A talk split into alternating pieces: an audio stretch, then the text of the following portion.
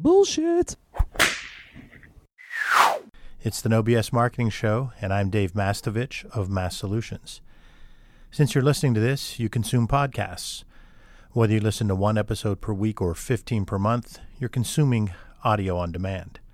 I'm guessing you might also read or scan some blogs. I stress scan because so many people check out a headline, scan in a capital F across the top, move down a third and across again, and then down and to the left until reaching the end of the post.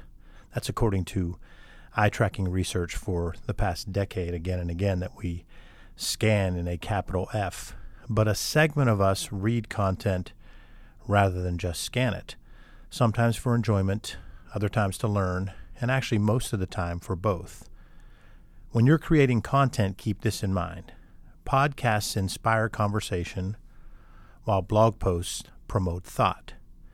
You want to create your content differently for each medium.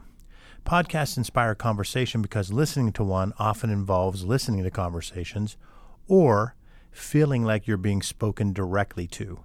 This gives us an opportunity to create content in a way that engages differently than a blog post does.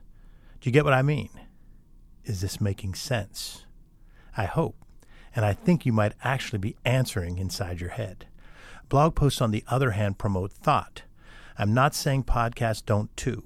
I'm not about mutually exclusive ideas. What I'm saying is blog posts are more thought provoking because those readers, as opposed to scanners, are pondering what they've just read. They think it through. They save the post somewhere. They refer back to it. You have an opportunity to leverage your blog post by provoking thought. Don't make it about you, make it about them, your audience, and pushing them to think about something. Then ask them to do something about it on their own, in their own way. Podcasts and blogs are both big time content opportunities for you and your company.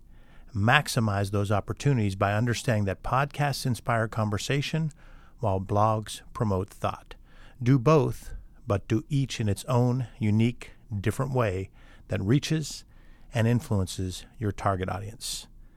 Thanks for listening to the No BS Marketing Show. Visit massolutions.biz for show notes plus additional marketing and messaging resources. Are you signed up for the No BS Marketing Weekly Update? You'll receive timely, valuable ideas to improve your marketing and transform your message. It's light, intended to be read in two minutes or less, and just might trigger bright ideas for you. Again, to sign up, visit massolutions.biz. Remember, ask yourself what's the big idea and build your story around the answer. It's all about bold solutions, no BS.